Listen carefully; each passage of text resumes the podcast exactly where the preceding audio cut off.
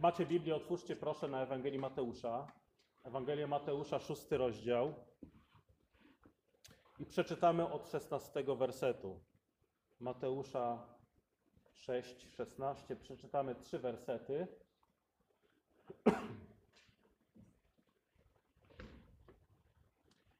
Słowa skazania na górze naszego Pana. Od 16 wersetu czytamy tak. A gdy pościcie, nie bądźcie smętni jak obłudnicy, szpecą bowiem twarze swoje, aby ludziom pokazać, że poszczą. Zaprawdę powiadam wam, odbierają zapłatę swoją. Ale ty, gdy pościsz, namaść głowę swoją i umyj twarz swoją, aby nie ludzie cię widzieli, że pościsz, lecz Bóg, lecz Ojciec Twój, który jest w ukryciu, a Ojciec Twój, który widzi w ukryciu, odpłaci Tobie. Drogi Ojcze, wierzymy, że Pismo Święte, które nam dałeś, nie jest martwą literą, nie jest jedynie jakimś elementarzem wiedzy o Tobie, jest Twoim Słowem, w całości natchnionym, bezbłędnym, spolegliwym, poprzez które Ty działasz mocą Twojego Ducha. Jest, Panie, ono naszym pokarmem, latarnią, siłą i pokrzepieniem w drodze. I modlimy się, abyśmy dzięki Twojemu Duchowi rozumieli, ale też z wiarą i ochotnie przyjęli Twoje Słowo. Amen. Mamy okres postu, który się rozpoczął w środę popielcową. W kościołach ewangelicznych, gdzie ten temat postu, wydaje mi się, jest troszkę omijany. Nawet kiedy w kalendarzu Kościoła, kalendarzu liturgicznym pojawia się ten 40-dniowy okres postu do Wielkanocy, no to wciąż warto chyba zadać sobie pytanie, no ale no jakie to ma w ogóle znaczenie? Jakie to ma znaczenie? Czyli co nie wiem, odłożyć jedzenie, picie przez te 40 dni, wyrzec się Facebooka, Netflixa i tak dalej. Czy post jest wskazany w ogóle w przypadku wierzących w Nowym Przymierzu? Jeżeli tak, to jak powinien wyglądać? Kto to będzie sprawdzał? Czy pastor będzie dzwonił do ciebie, pytał, jak tam twój post? W jaki sposób pościć według Pisma Świętego? Na te pytania odpowiada Pan Jezus w dzisiejszym tekście z Ewangelii Mateusza. Możemy powiedzieć, że cała Biblia jest o poszczeniu, cała Biblia jest o poście. Zwróćcie uwagę, że już na początku Pisma Świętego czytamy o pierwszych ludziach, Adamie i Ewie, którzy poszczą. Czyli przed upadkiem, można powiedzieć, wstrzymywali się od jedzenia. Od samego początku post był wpisany w życie człowieka. Także post to nie jest rezultat upadku. Myślę, że gdyby Adam i Ewa nie zgrzeszyli, potem Bóg powiedział, oto jedzcie, możecie spożywać, że wciąż jakieś okresy postu, myślę, że byłyby wskazane. W Księdze Rodzaju Pan Bóg stworzył cały świat i dał go Adamowi i Ewie, dał wszystkie owoce z ogrodu, z wyjątkiem jednego drzewa, jako pożywienie. Pozwolił im spożywać z ogrodu właściwie co tylko chcieli. Było tylko jedno ograniczenie, był jeden rodzaj pokarmu, który był zakazany, nie wolno im było spożywać z drzewa poznania dobra i zła. Natomiast może powiedzieć, cały świat poza tym był dla nich pożywieniem. Także w stosunku tylko do tego jednego drzewa Adam i Ewa mieli zachowywać post, chociaż wiele wskazuje na to, że ów post, jeśli chodzi o to drzewo poznania dobra i zła, czy owoce z tego drzewa, że ten post też, jak to z postem, nie miał być trwały. Że w końcu prawdopodobnie Bóg pozwoliłby im spożywać też z tego drzewa, ale Adam na tym etapie stworzenia, no właściwie był dzieckiem. I umiejętność rozpoznawania dobra i zła miała następować, przychodzić z czasem. Kiedy najpierw nauczy się posłuszeństwa i zaufania Bogu, mądrość miała przyjść później, kiedy Adam zdałby wcześniejszy test posłuszeństwa. Także post w ogrodzie dotyczył jednego drzewa. Nie chodziło wcale o to, że Pan Bóg był skąpy. Tak? Człowiek niewierzący pewnie zwróciłby uwagę, Bóg jest skąpy, nie pozwala mu jeść z tego drzewa. Nie, Bóg nie był skąpy. Wszystkie drzewa w ogrodzie Eden miały nazwę tak. Wszystkie drzewa miały tak, tak, tak. Było tylko jedno drzewo, które miało nazwę nie. Tak więc Adam znalazł się pod tym postem tylko na jakiś czas, ale co ważniejsze, nie dochował tego postu. Nie dochował postu, spożył tę jedną rzecz, której nie miał prawa spożywać, dlatego wraz z Ewą zostali wygnani z ogrodu Eden. Pan Bóg w odpowiedzi nałożył na niego surowszy post, dlatego że od tego momentu Adam i Ewa nie mogli spożywać już z żadnego drzewa w ogrodzie. Ponieważ spożył owoc z drzewa poznania dobra i zła, nie mógł spożywać na przykład z drzewa żywota. I w zasadzie my wszyscy, którzy przychodzimy na świat jako synowie i córki Adama i Ewy, już rodzimy się już poza ogrodem, nie mamy prawa do drzewa życia. Zostaliśmy wygnani z powodu grzechu naszego ojca, ale też waszymi, naszymi grzechami dokładamy do miary buntu. Ale Bóg nie pozostawił nas w tym stanie. Bóg posłał swojego Syna, abyśmy mogli znów cieszyć się Bożą bliskością i spożywać z drzewa życia. Jak to się stało, że Bóg znowu dał nam to prawo spożywać z drzewa życia? No poprzez uniżenie Chrystusa i poprzez post, między innymi post Chrystusa. Chrystus opuścił niebiański tron, uniżył się z własnej woli i poddał się postowi nałożonemu na Adama. Czyli Jezus przyjął wszystkie ograniczenia, z którymi my żyliśmy. Jezus, tak jak czytaliśmy dzisiaj, był kuszony na pustyni, żeby przyjąć pożywienie i nie dochować postu. Ale czytamy, że Jezus dochował postu i całe jego życie było życiem posłuszeństwa wobec Boga. Pan Jezus przez całe życie potrafił czekać na wszelkie przywileje, które obiecał Ojciec. Przeciwnie niż Adam, Jezus nie chwycił zakazanego owocu, cierpliwie czekał, aż Ojciec da mu wszystko we właściwym czasie. Czasami, pamiętam jak czytałem kiedyś scenę kuszenia Jezusa na pustyni, zadawałem sobie pytanie, dlaczego? Ale dlaczego to był problem, żeby zamienić kamień w chleb? Dlaczego Jezus nie mógł zjeść potem tego chleba? Co to? Coś jest złego? Że zamieni kamień w chleb, że zje chleb? Co jest złego w jedzeniu chleba? Czy byłby to grzech? Czy byłby to upadek Chrystusa? No odpowiedź brzmi tak, to byłby upadek Chrystusa, ponieważ szatan kusił Jezusa obietnicami otrzymania władzy, królestwa, panowania w zamian za grę na jego, czyli diabła, warunkach. Jezus oparł się pokusom nie dlatego, że nie zależało mu na władzy, ale dlatego, że nie chciał po nią sięgnąć na warunkach diabła. Nie chciał sięgnąć na warunkach diabła. Te warunki oznaczały bowiem niecierpliwość, brak polegania na Ojcu, brak czekania na właściwy czas, który Ojciec ustanowił. Myślę, że zastosowanie, przenosząc tą zasadę na nasze życie, zasada czekania, tak, zasada cierpliwości, zasada, no właśnie, posług Jezusa na pustyni, zastosowaniem tych zasad jest po prostu cierpliwe czekanie na właściwe rzeczy, które Bóg ci przygotował. Czekanie w naszym życiu na to, co Bóg przygotował w Jego czasie. Nie powinniśmy na przykład sięgać po seks poza małżeństwem. Nie dlatego, że seks jest zły, lecz dlatego, że powinniśmy nauczyć się czekać na dobre rzeczy. Nie powinniśmy dążyć do szybkiego bogactwa, natychmiast, jak najszybciej, bogactwa, sława, prestiż i tak dalej, ponieważ te rzeczy, jak sukces, majętność i tak dalej, one wiążą się z cierpliwością, z pracą, modlitwą, czekaniem. Nasze życie w jakimś sensie, całe nasze życie, nie mówię tylko tym o 40-dniowym okresie, ono ma być w jakimś sensie życiem poszczenia.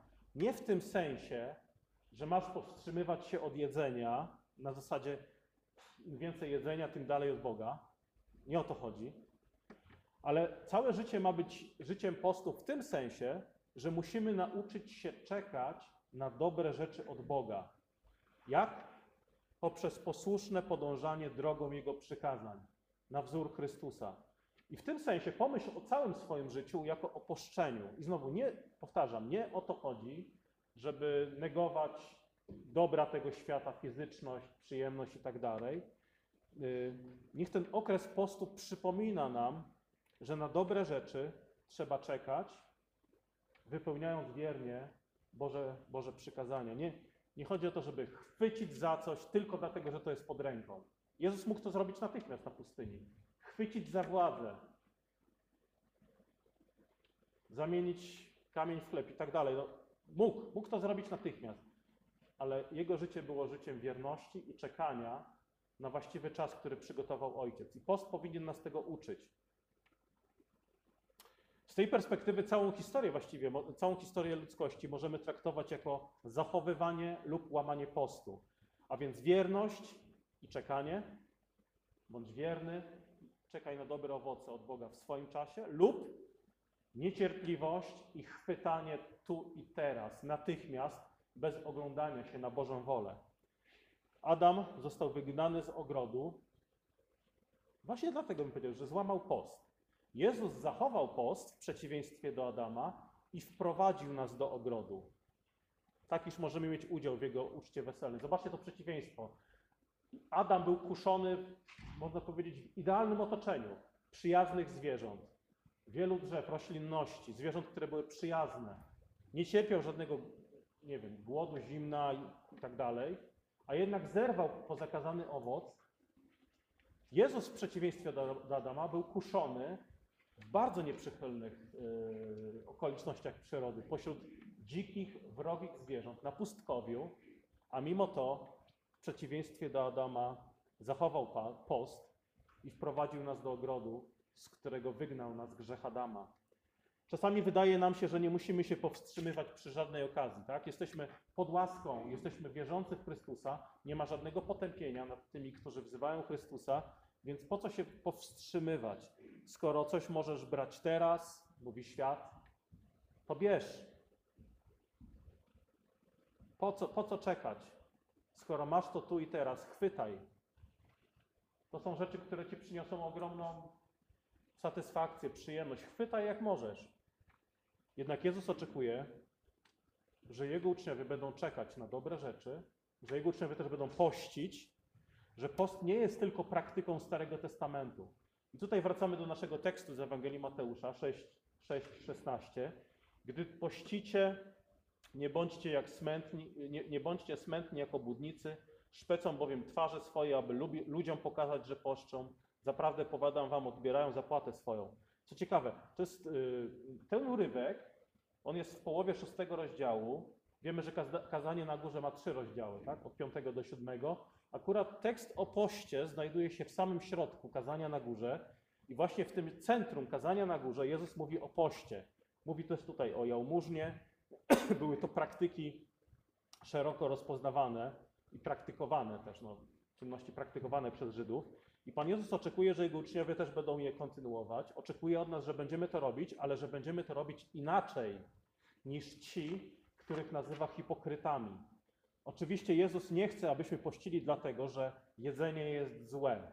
Tak? Nie wierzymy, że im mniej jedzenia, tym bliżej Boga. Im więcej warzyw i im mniej mięsa, tym bliżej Boga. Sam Jezus ucztował, nazywano go żarłokiem i pijakiem. To były oczywiście oszczerstwa, ale oszczerstwa wysunięte na podstawie tego, że widzieli go, że jadł, że pił, że ucztował przy stole z grzesznikami. I to w żaden sposób nie oddalało go od Ojca, dlatego że Bóg stworzył wszystkie fizyczne rzeczy, więc są dobre. Bóg stworzył jedzenie, stworzył ziarna, stworzył skrobie, płody ziemi. Jedzenie jest dobre, jedzenie nie jest złem koniecznym, jest Bożym błogosławieństwem. Bóg nie oczekuje też, żebyśmy pościli w celu ćwiczenia ciała.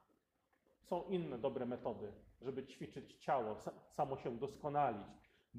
Bogu też nie chodzi o to, żebyśmy wrócili, jak to niektórzy mówią, do diety z Edenu. Przerzucili się na ziarna, kiełki sojowe, wodę i tak dalej. Bóg nie oczekuje, że będziemy pościć też w celu zaskarbienia sobie jakiejś Bożej przychylności. Post też, pamiętajmy, to nie jest dieta. Nie chodzi o to, teraz jest post. To jest świetna okazja, żebym zrzucił parę kilogramów, a przy okazji zaliczył post, tak jak Pan Bóg nakazał. Nie, post nie mylmy z dietą. Nie chodzi w nim o to, żeby zrzucić zbędne kilogramy. Post jest praktyką duchową, a nie ćwiczeniem ciała. Jezusowi też nie chodzi o to, żebyśmy byli cały czas smętni, smutni, przygnębieni. Ojej, odmawiam sobie, oj ciężko, oj jak ciężko mi, oj jak ciężko. Raczej mamy pościć, żeby nasz smak, nasze pragnienia, nasze tęsknoty były nastawione na to, co Boże, co dobre, co szlachetne. Tak wszyscy odczuwamy różnego rodzaju tęsknoty, pragnienia, różnego rodzaju głód, czegoś, które to rzeczy sprawiają, że chcemy robić daną rzecz. Jeżeli nasze pragnienia są źle ukierunkowane, no to skutek będzie taki, że będziemy prowadzili złe życie i poniesiemy bolesne konsekwencje. Jeżeli nasz apetyt jest ukierunkowany na złe rzeczy, na światowe rzeczy, wówczas nasze życie będzie nacechowane pustką, światowością. Ale jeżeli nakierujemy nasze pragnienie na Boga, wówczas nasze życie będzie spełnione.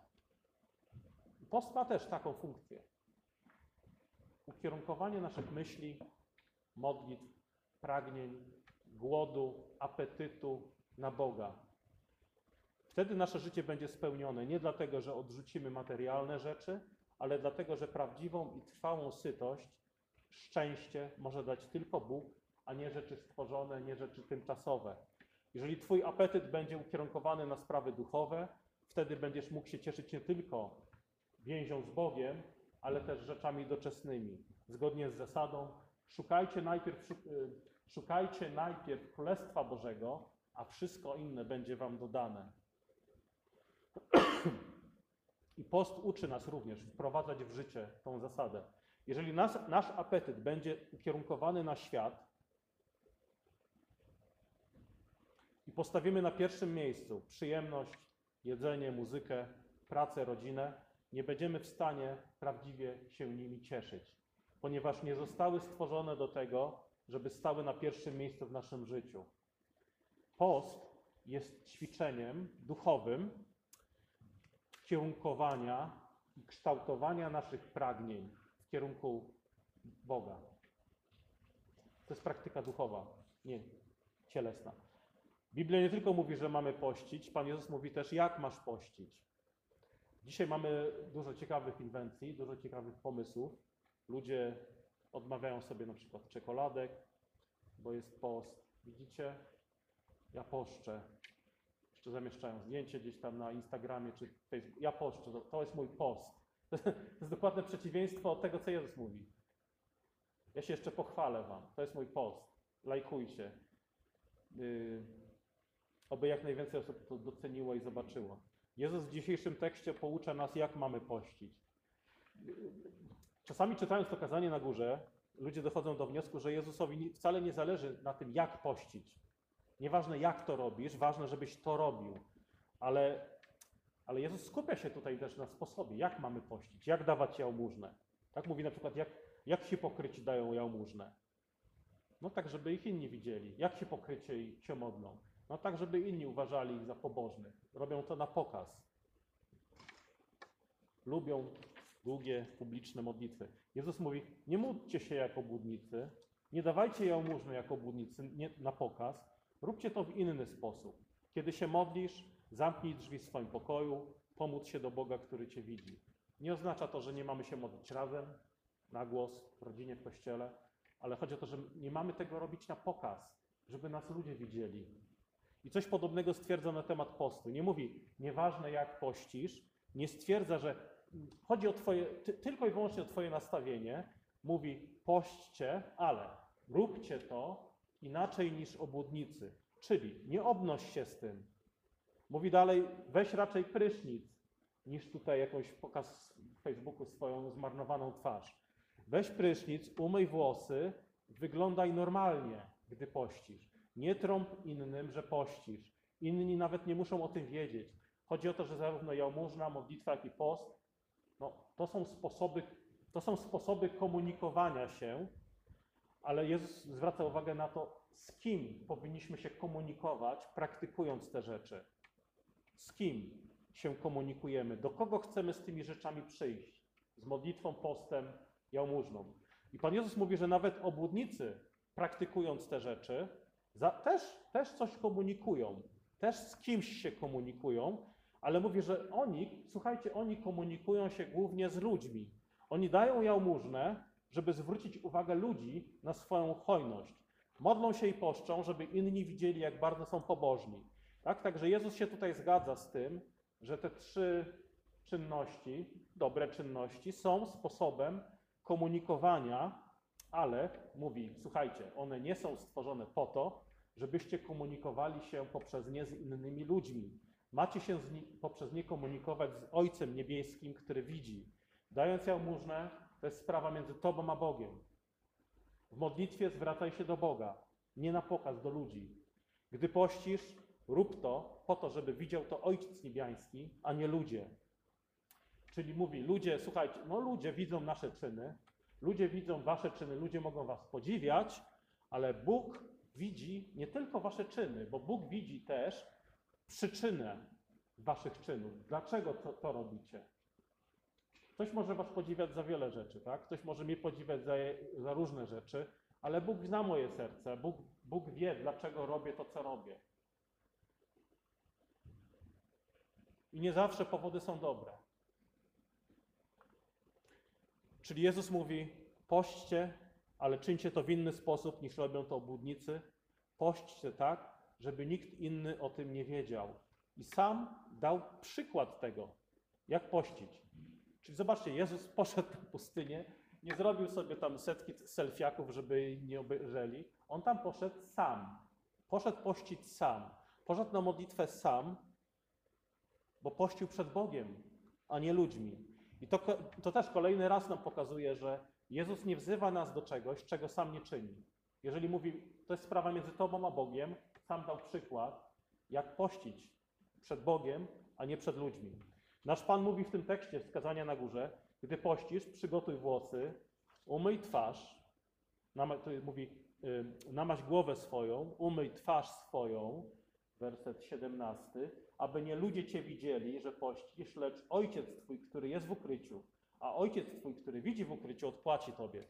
Czyli Pan Jezus mówi, że nie tylko chodzi w poście o to, żebyś się nie obnosił ze swoim postem. Jezus mówi, masz namaścić włosy i obmyć twarz. Czyli te dwie czynności w Biblii, w Starym Testamencie, bardzo często odnosiły się do przygotowania na ucztę.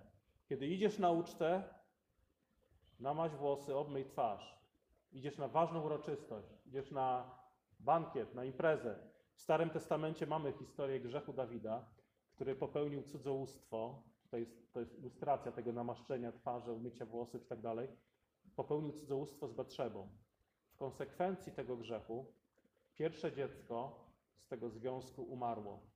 O tym będziemy mówili też na jednym z najbliższych kazań z Księgi Samuela. W wyniku grzechu Dawida jego syn umarł. Tak? To jest obraz Ewangelii. Syn umiera za grzech Dawida. Także Dawid boleśnie doświadczył, nauczył się, jakie konsekwencje niesie grzech. Ale dalej czytamy, że póki jego syn, jeszcze póki ten malutki syn żył, czytamy, że Dawid pościł i modlił się, prosząc o życie dla dziecka.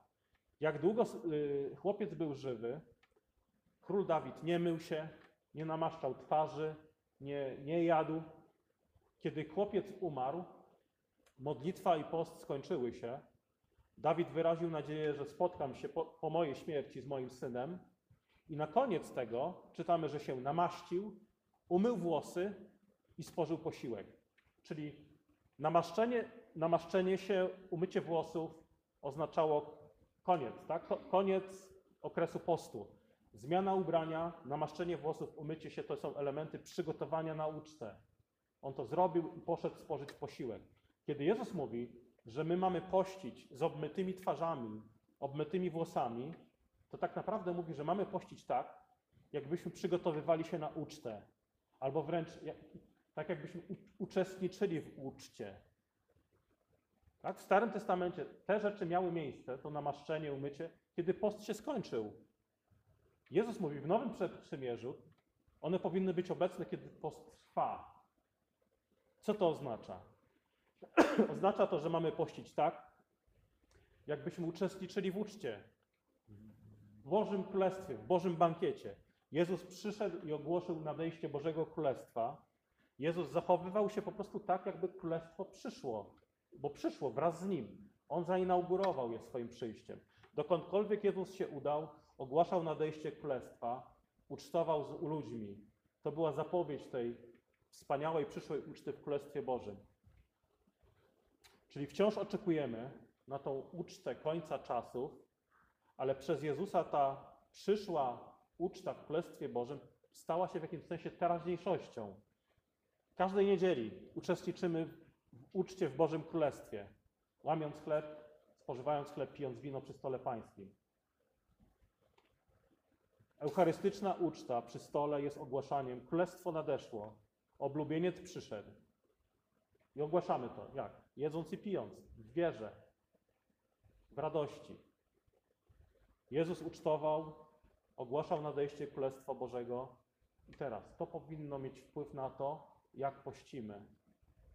Czyli nawet kiedy powstrzymujemy się od jedzenia w okresie postu, to doświadczamy, powinniśmy doświadczać nie braku, ale sytości w Bogu.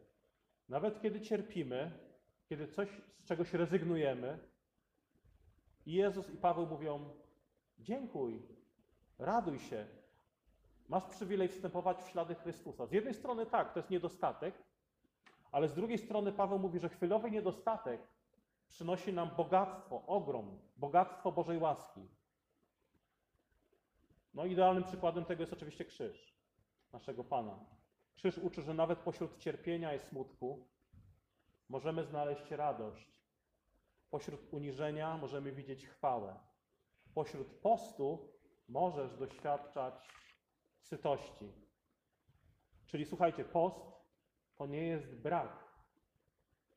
Traktujmy post jako sytość. Sytość w Chrystusie. Traktuj post jako duchową ucztę. Odstawiasz jedzenie na jakiś czas, odstawiasz, nie wiem, rozrywkę, pościsz, nie po to, żeby się umartwiać, ale żeby w Jezusie doświadczać sytości. Nasza sytość i pełnia nie wynikają z rzeczy, które posiadamy, ale z tego, kogo posiadamy. I post nam o tym przypomina, że oto moją rozkoszą jest być blisko Boga. Odkładam muzykę, odkładam, nie wiem, jakieś przyjemności, bo uczę się doświadczać sytości i radości w Bogu. Moje myśli, moje pragnienia, moje serce są ukierunkowane tylko na Niego i robiąc to, nie czuję, że mam jakiś brak. Tak, może, może przez jakiś czas głód może mi doskwierać, ale nie traktujemy tego jako brak. Traktujemy to jako sytość w Chrystusie, ukierunkowanie naszych pragnień, tęsknot na Boga. Także też, idąc za przykładem Chrystusa, zachęcam nas wszystkich do tej duchowej praktyki. Niech to będzie oczywiście sprawa między Tobą a Bogiem, chyba że będą też pewne okresy, kiedy na przykład Kościół w jakiejś intencji pości. Tak? Mamy przykład w Biblii, kiedy Kościół wysłał Pawła i Sylasa na misję i zrobili to pośród modlitw i postu.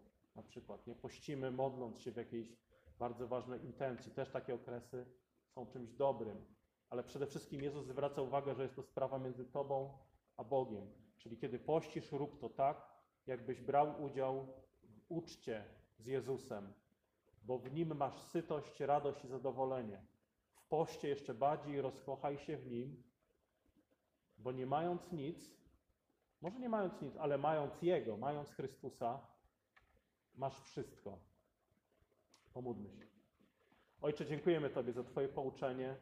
Dobrze, Panie, jest nam być przy Tobie, dobrze jest nam służyć Tobie. Panie, dzięki Pismu Świętemu możemy lepiej Ciebie poznawać, lepiej Ciebie znać, Twoją wolę. Daj nam, Panie, chcenie i wykonanie, aby Twoja mądrość kierowała nami, naszymi decyzjami, emocjami, słowami. Chcemy, Panie, być posłuszni Tobie we wszystkim. Dopomóż nam też w tej duchowej praktyce poszczenia, czy to teraz przed Wielkanocą, czy w jakimkolwiek innym okresie roku. Panie, chcemy, aby to była sprawa też między nami a Tobą. Chcemy, Panie, w ten sposób też budować nasze zaufanie ku Tobie, ale też właśnie sycić się Twoją łaską, Twoją obecnością i Twoją dobrocią. Dopomóż nam w tym w imieniu naszego Pana Jezusa Chrystusa. Amen.